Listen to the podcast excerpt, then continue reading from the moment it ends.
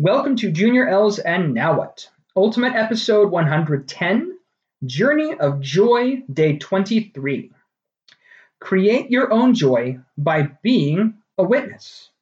The New Testament says in 2 Corinthians 13:1, "In the mouth of two or three witnesses shall every word be established." As we go through trials of faith, our hope is reliant on the eventual witness. Be the hope. Witness to others what you discover, what you learn, what you know to be true. This is not intended to be the pride of knowledge that we can sometimes have. Something like, I am right and you are wrong. See what I have learned that you don't know. Follow me. I know the way, as you fall off your horse, for those of you who are fans of the Indiana Jones franchise. This is sharing the joy you have through what you've experienced.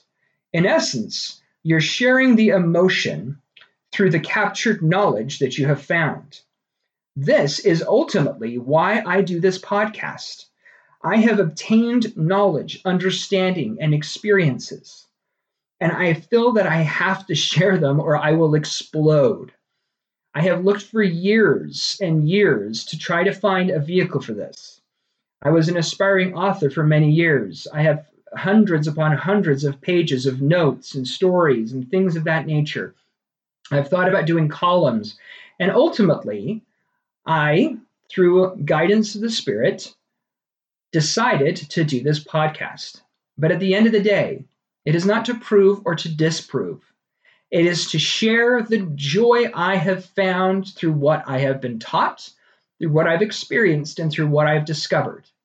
And my hope is that through sharing this, you too will find that joy or create your own joy by learning from some of these things that I have discovered or some of the mistakes that I have made, which are many.